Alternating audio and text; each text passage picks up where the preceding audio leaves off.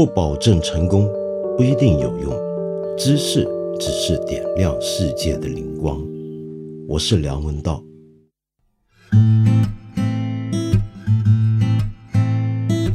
听到窗外的这个摩托车声音，我不晓得你有没有听到，反正我是听到了。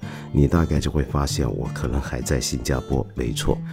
而来到了新加坡，有一件东西呢是不能放过的，可惜我到今天呢都还没有找到机会去试，那就是榴莲。新加坡的榴莲呢，呃，就跟新加坡其他农产品一样，都不是新加坡本地所产的，因为这是一个完全摩登的现代化都会。呃，基本上没有什么本土农业了。它的榴莲绝大多数来自它的邻国马来西亚，这是好事吗？当然好，马来西亚榴莲天下第一。当然，更好的那就是很难得一见的野生榴莲，不是人种植培养的，是没有驯化过的野榴莲，那种桀骜难驯的野味，唉。算了，还是别说这些，免得人家说我是活在云端，何不食肉糜。我们回到现实，现在大家关心的问题啊，当然不是吃不吃得到榴莲，而是能不能吃到西瓜、苹果跟橘子。我们迅速的从几个月前的车厘子自由，已经进展到西瓜、橘子跟苹果的自由了。那就是因为我们所有的水果价格全部都在飞升当中。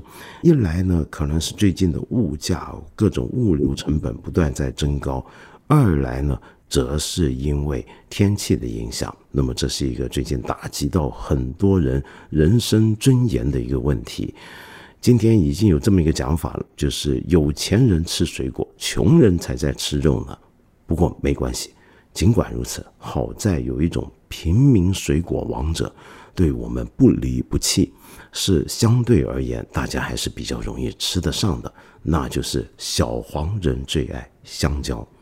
香蕉是种非常非常特别的水果，很值得我今天在这里呢用一整集的时间跟你好好谈一谈香蕉这个问题。为什么说香蕉很特别呢？嗯，是这样的，你想想看啊，呃，香蕉呢是人类消耗量和产量最大的水果，不是之一就是它。你再看人类所有的作物里面啊。它可以排到产量第四位，前三位是什么呢？是小麦、稻米跟玉米。你有没有发现这里面有个很特别的地方？前三位都是我们的主食，都是我们人类常见的，至少中国人常见的一个日常必要的我们热量的主要来源。然而紧接着玉米之后，第四大的作物就是香蕉了。这是怎么回事？事实上。香蕉也是全球很多人的主食，在亚洲和非洲有五亿人帮它当成主要的淀粉质来源，尤其是比较贫困的地区。所以香蕉这个东西啊，我们说它水果，但是换在别的地方，特别在印度那些地方啊，它其实是一个日常生活中不可或缺的主食，就跟我们中国人的米跟小麦一样。而香蕉这种东西能够满足我们全球这么多人的日常生活需要，可是你再回头想想，有点不对劲。不对劲在什么地方呢？香蕉不应该能够成为我们啊日常生活的主食，或者在中国这么便宜的一种水果。那是因为你想想看，香蕉是一种非常非常不容易保存的水果，对不对？我们买香蕉回家，在家里面你放上几天试试看，它一下子就黑了，一下子就坏了，对不对？呃，所以香蕉呢，虽然是人类已知的最古老的栽培植物之一，但它离开热带却是很晚的事情。香蕉到底原来产自什么地方呢？好，说到这，我又要给大家卖广告，介绍我们看理想 A P P 呢。花了整整一年时间筹备，由葛兆光老师和我共同策划的《从中国出发的全球史》。在这个大型节目里面，其中有一整章谈的就是食物的全球史问题，而其中当然也提到了一点香蕉。那么在我们节目里面呢，我们就说到了香蕉这个东西呢，绝非是全球到处都本来应该吃得到的，因为它原产地是热带。但是至于在什么地方呢？其实有争论。比如说，有学者就认为它是非洲，也有人认为呢，它是在东南亚，或者是至少在巴布亚新几内亚一带。但原产哪里不重要，至少我们能够确认。它是在巴布亚新几内亚跟东南亚一带完成驯化过程。我们今天吃的所有的食物都要经过驯化、人工培植、人工种植，然后被人类经过漫长的岁月改造成我们今天吃的这个样子。它第一次被驯化时间很早，几乎是在公元前五千年到八千年之间，但是一直以来，香蕉就在这些热带地方流传，它很难走得出去。为什么呢？因为它是一种很不可靠的商品，它的成熟期太短了。你运输的话，在海上要是出了点事儿，火车出了点事儿，那一打开那就全烂了，是不是？所以香蕉这种食物，你有没有想过，它能够从一种热带食物、热带水果，今天到我们在呃北京或者更远的北方都能够吃得到，其实依赖的。是一种现代技术，这就是所谓的全球史里面给我们的观点。看到我们今天吃的所有的东西，原来都是有来由的，原来都是不容易的，都是不简单的。你比如说这个香蕉，它要有很高明的冷藏技术，要有现代的运输设备以及基础建设。然后要有一个非常复杂的物流过程，要有一个包装过程，它的生产过程里面有更多问题，我等一下还会讲。然后才能够成为我们全家人大家都吃得到的，在全世界养活了那么多人的一种主食。好，既然香蕉这个东西啊，它这么的脆弱，那么的需要大量的现代的整个工业的。全球的一个物流体制来支撑它，它怎么能够变得那么便宜呢？它到底是这个便宜是便宜在什么地方呢？我想跟你提醒一下，我们今天说吃水果很贵，还好是香蕉便宜，可是所有便宜的东西啊，它其实是有代价的，只不过这个代价不一定是我们消费者在承担而已。我曾经跟很多人一样，喜欢买便宜的东西。我后来越来越发现，今天这个市场上有很多东西是便宜的不像话的，这么便宜，它背后其实多半有时候是有点问题的。只不过这个问题呢是个不方便的真相，我们未必想要了解，就算了解了，也宁愿选择忘记它。那这样子呢，我们会活得舒服一点。关于香蕉的这个不方便的真相就是这样。首先，第一。全世界有这么多种的香蕉，那么香蕉这个东西，当你要标准化、大量化生产的时候呢，这些水果公司就要做一些选择，看哪一种品种啊最适合长期的运输，最适合保存，最适合种植，最容易抵抗虫害。那么曾经有一种香蕉是一个王牌候选人，叫做大麦可啊，Gross Michael，也有人叫翻译成大米七。这个香蕉啊。一直到一九五零年的时候，还是全世界主要的一种香蕉品种。除了我们东亚地区之外，你比如说欧洲、美洲，他们那边吃的香蕉大概都是这个香蕉。那这个香蕉今天在哪吃得到呢？你吃不到了，为什么？它绝种了，整个香蕉没有了。曾经是全球最流行的一种香蕉，怎么忽然就绝种了呢？因为它遇到了瘟疫。这种瘟疫呢，叫做尖刨镰刀菌的一种真菌，会让香蕉产生黄叶病。那这个病为什么没办法收拾、没办法制止，使得全球曾经产量最大的香蕉完全灭绝呢？因为很简单，因为香蕉啊，呃，是一种单一品种种植出来。我们吃的所有的香蕉，当年吃的香蕉，其实我们现在吃的香蕉也还是一样，都是双胞胎。在日本吃到香蕉，跟你在澳大利亚吃的香蕉是一模一样的。由于它们基因一样，所以它们感染病菌的这个几率，它们抵抗病菌的能力也是一样的，也就是一样的低。好，那么这么一种大家知道一点生物学就知道，这种单一化种植的作物，这个种群缺乏遗传多样性，它患上疾病的风险呢当然就会增加。我们就等于为了现代工业、现代市场的需要，把这个水果的命运就寄托在这个单一品种上面。由于有这样的一个问题的存在啊，那所以呢，大麦克就彻底灭绝。后来产业找到的替代品呢？就是有人叫做华椒，有人叫香牙椒的 Cavendish 这种品种。那么这种品种呢，也就是今天我们全世界吃到的通行的品种。我们中国人吃的香蕉就是这种香蕉。可是现在这个香蕉一样有问题，它一样也会得黄叶病。要是这个病疫病的规模再扩大下去，这种香蕉也是会灭绝的。也就是说，我们今天吃到的香蕉。你真不知道到哪一天忽然就没了，那么所以香蕉非常脆弱。那香蕉这么脆弱，该怎么办呢？其中一个解决办法，那就是要基因改造它。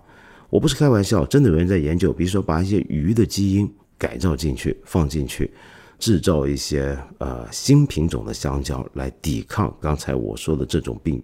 呃，但是呢，现在呢，为了要使得香蕉更容易维持下来，我们很多时候采取的不是是对抗，不是做基因改造，而是直接施用更多的农药。我们吃到香蕉的背后呢，就是大量的农药的使用。那么当然，香蕉本身容易腐烂，它又香嘛，容易吸引很多虫子，所以它不用农药呢，是很难让它稳定的、持续的生产那么大量的。那农药出来会有什么问题呢？那就是污染环境。呃，今天全球几个主要的香蕉产地，比如说我们中国，呃，其实也是个香蕉大国，大家可能不知道啊。中国是全世界第二大的香蕉产地。尽管如此，我们生产的香蕉还是不够中国人吃，所以我们要依赖菲律宾进口的香蕉。菲律宾是世界上第三大的生产国，而这个国家呢，它对香蕉是极度依赖的。它的最大的国民收入来源就是香蕉，而它的最大的出口国就是中国。所以，我们中国人买不买菲律宾的香蕉，对菲律宾造成的影响是非常大的。刚才我们讲了，香蕉我们现在是个单一品种的吃，你整个国家这么严重的去依赖一种产业。那你其实对你而言也相当危险。那我们说到菲律宾，不能忘记还有哥伦比亚，还有厄瓜多尔，那么还有尼加拉瓜等传统的西半球的香蕉产地，而那些地区他们对这个产业的依赖只有比菲律宾更严重。那那么多的地方都在种香蕉，那么多的地方。种的香蕉都要施用大量的农药，然后产生大量的污染，它造成的结果是什么呢？很多人就争论啊，就是那些地方他们的工人因此都有问题。曾经有一个纪录片叫做《香蕉战争》（Bananas），这个导演呢，Frederick Gerton，他去拍尼加拉瓜那边的农民的情况，然后我后来看了这个电影，很受震动。也看到了一些中美洲其他种香蕉的种植园的工人，原来那个地方呢出现一种现象，什么现象？就那些家庭是没有孩子的，这些工人现在他面对一个问题，出生率极低极低。为什么？很多人认为就是因为他们采用的化学药品导致男性不育，所以种香蕉特别多的地方，那个地方他们就会有不育的问题。他们的下一代的传承就是一个很大很大的麻烦，而你可以说，那么这些地方难道不能够呃搞好这个环保条件吗？不会做一些防护措施吗？他们不太会的，为什么呢？因为搞这些东西要花钱，那花了钱，香蕉还能那么便宜吗？那更重要的就是当地的控制香蕉出口命脉的这些水果公司，他们不愿意花这个钱。他们连支付合理的工资都尽量不想，都要逃避，对不对？资本家嘛。然后那些地方的蕉农们呢，就等于喷农药的时候，嘴巴上是围一块手帕，那就算了。他们要的就今天还能够赚到一口饭，那就了不起了。你还想他们要不要生孩子这问题吗？他们老板更加不会替他们想。那为什么这些水果公司能够这么猖狂呢？就不理会工人的健康，不理会他们生产所在地的环境污染了？难道他们不怕别人去告他们，难道不怕他们遇到别家比较有良知的公司出来竞争吗？不怕，为什么呢？有良知的公司不会比他们赚钱，所以竞争不过他们。那么更重要就是他们根本就没什么竞争。今天我们吃到的香蕉，其实甚至大部分进口的水果，在全世界是垄断在四家公司手中的。而这四家公司呢，说起来更是一段血泪史了。比如说，今天这四大的水果公司里面，其实有两家已经合并了，其中啊，呃，有一家呢叫做金吉达。那么金吉达呢，是个很多中国人大概也都很熟悉的一个水果公司，它原来是美国的，现在已经是个瑞士公司了。那么另外一家呢，就是都乐都荣这个水果公司，它呢就是一个美国公司，而这两家公司呢都改过名字。今天的都乐水果公司的前身是标准水果公司，或者叫标准果品公司 （Standard Fruit Company）。而金吉达呢，它的前身呢就是美国的联合果品公司。那么经过中间的控制权的转换，演变成今天这个我们所看到的样子。那么其中比较有趣的是，联合果品公司后来改名叫金吉达。为什么要改名呢？好好的一个公司，倒不只是控制权转变那么简单，而是它的名字太臭了。那这个名字怎么会太臭呢？呃，简单的讲，我们必须呢继续从历史的眼光去看香蕉的这个移动的路线。就像刚才讲的，香蕉要不起源于非洲，要不就起源于东南亚跟巴布亚新几内亚一带。那么它怎么会到了中美洲呢？今天中美洲是全球最重要的香蕉产地之一。这就要说到哥伦布发现新大陆之后造成的一个现象，也就是我们从中国出发的全球史也会谈到这个现象，那就是哥伦布大交换。什么叫哥伦布大交换？就是由于新大陆的发现，使得旧大陆，也就是欧亚非这块大陆，跟美洲大陆之间的物种产生了交流。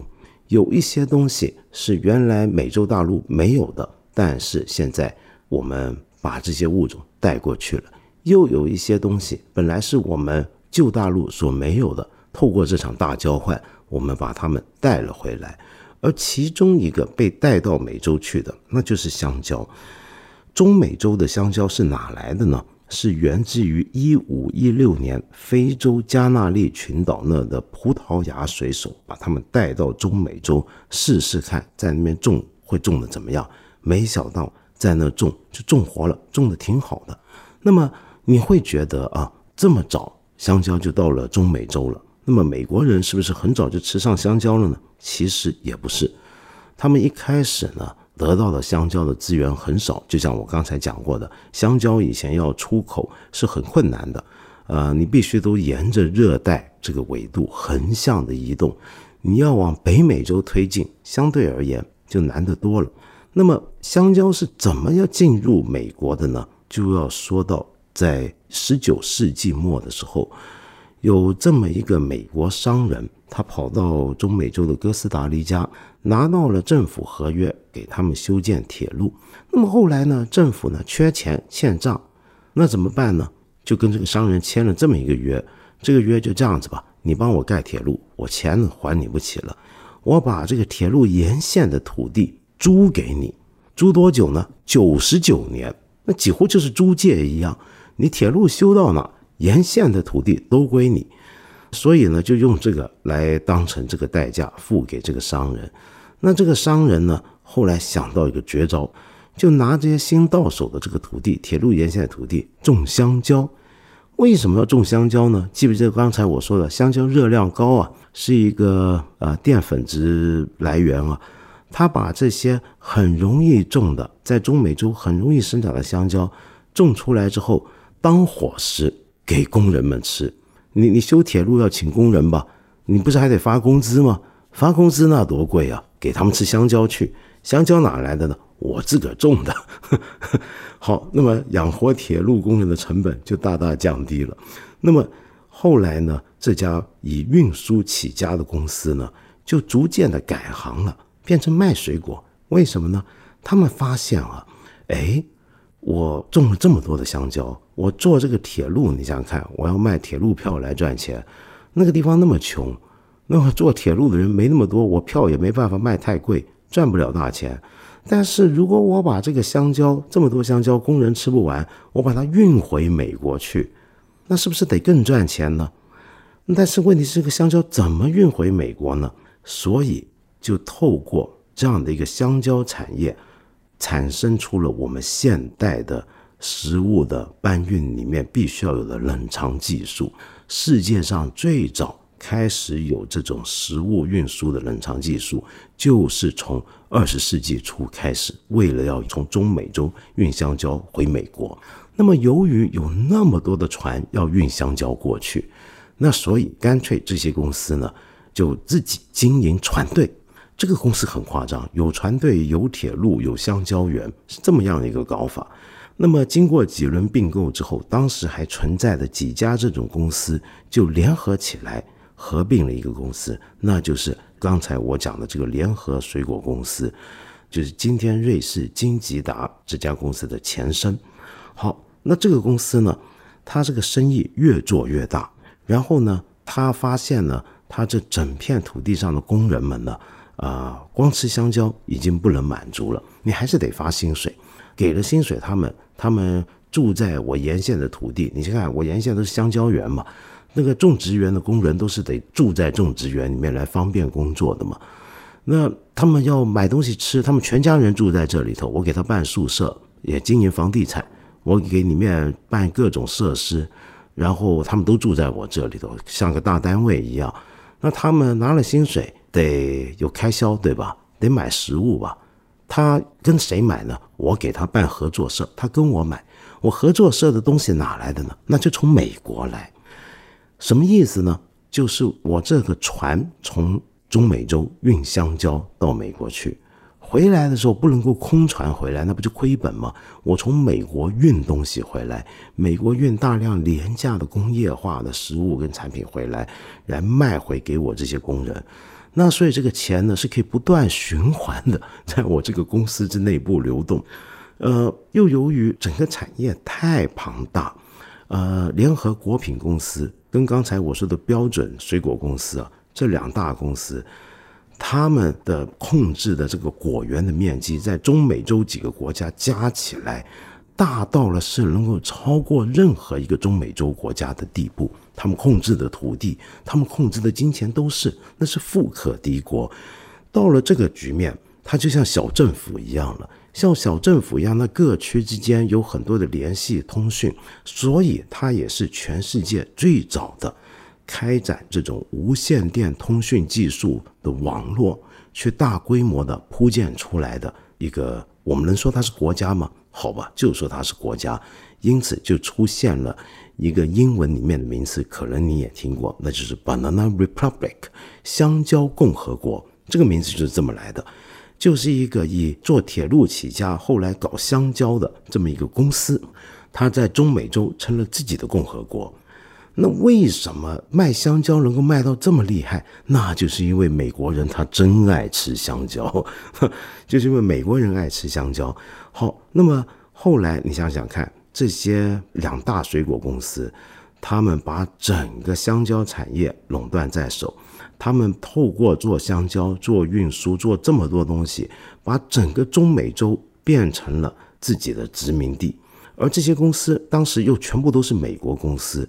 那么因此呢，美国在这个意义上真的是能够把中美洲当成自己的后花园，而长此以往，你想想看，它是垄断性的产业，那么当地政府呢也拿它没办法，因为当地政府很穷，又要吸引他们投资，就给他们更多的土地，给他们更多的特权，给他们更多的优惠，他们是国中之国，权力要大过几个中美洲国家的政府，那么这个时候，很多人当然很不满意。还不只是民族尊严的问题，而是实际的工人生活问题。这个工人生活当时还没像现在在计较农药太多污染环境，他们计较的是什么呢？薪水太低了，因为你不帮这个他们水果公司打工，你就没有别的生路啊。那你说我自己搞个香蕉园，我自己开采自己种行不行？不行，因为你国家的政府跟这些美国公司签订了独家合约。只有他们准种香蕉、准卖香蕉，你家不准。那没办法，所以你只能够跟他们做生意，只能够帮他们打工。当你只有一个老板可以去帮他打工的时候，你就可想而知你的生活如何了。那再下来该怎么办呢？那大家当然要搞工会，对不对？争取更好的条件，要争取，比如说我的薪水要高，要争取的是我这个地方，我整家人几代人都住在你这个种植园里头，我们要有医院，医院要有正常的医生，要给我们足够的药物，而不是随随便便什么病，从这个呃脚趾头给镰刀锯断了，一直到感冒，你都给我一种药，这像话吗？所以有种种的要求。那工会呢？当然要发动罢工，对不对？那么终于到了一九五九年，中美洲终于有一个国家忍无可忍，要起来搞革命。谁呢？那就是我们亲爱的好同伴——古巴的领导人卡斯特罗。卡斯特罗他当初要搞这个革命，其实也是跟这个水果公司他们有关。怎么讲呢？因为联合水果公司啊。在古巴搞的倒不是香蕉，它这个由香蕉起家的公司在古巴做的主要的产业是蔗糖，它在古巴的这个蔗糖产业的势力之大，就跟它在中美洲其他国家搞香蕉的这个势力是差不多的。所以卡斯特罗呢，当时要推翻他们原来的亲美的独裁政府，其中一个目标就是要把联合水果公司赶出去。那么，联合水果公司呢？之前曾经呃搞过这种阴谋推翻政府。那么这回他当然想的是照办煮碗，他就游说当时的甘乃迪政府批准中情局一个颠覆古巴政权的计划，那就是一九六一年非常有名的猪湾事件。不过这个事件呢，当然我们知道最后是不成功的。反正无论如何呢，联合水果公司这个名字太臭了。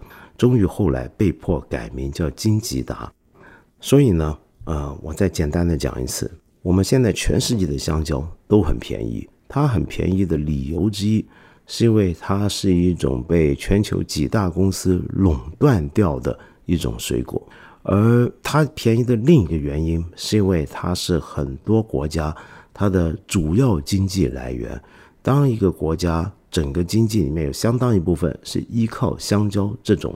作物的时候，那么整个国家在他们这件事情上的议价能力就会变得很低很低。那么另外呢，就是香蕉之所以能够维持那么健康的到我们桌上让我们吃，是因为背后有很多隐形成本。它的香蕉生产成本里面有三分一是用在了杀虫剂上面，杀虫剂带来的环境成本，我们自己是不用去消化的，我们只看到它便宜的一面。而我刚才说的这么多事情，我并不是要叫你今天别吃香蕉，我只是想让你知道，世界上实在没有便宜的东西。我们吃的任何一个很简单的食物，它都不是那么简单的东西，都不是孤立的，它是在全世界范围内移动的，它能够造成很多非常复杂的全球的政治经济的效果出来的。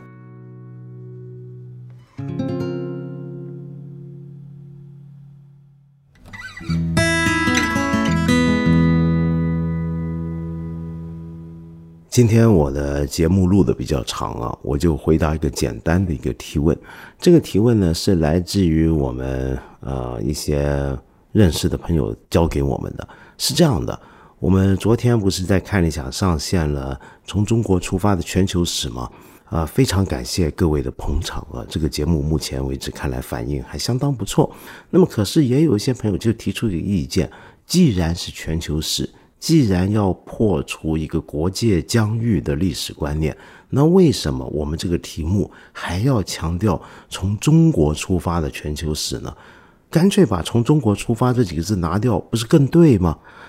嗯，有道理。但是呢，是这样的，从中国出发是为了从我们一般中国人比较熟悉的角度出发，其实是一个由进取辟的一个过程。也就是说，让大家从我们中国人熟悉的东西开始走，然后绕了一圈，你发现我们很多原来以为是中国的东西，很有可能原来并不是那么的根本上的，历来就叫做是中国的。或者我们很多时候以为是中国原生的东西，它是在历史过程之中透过不断的交流而改变的。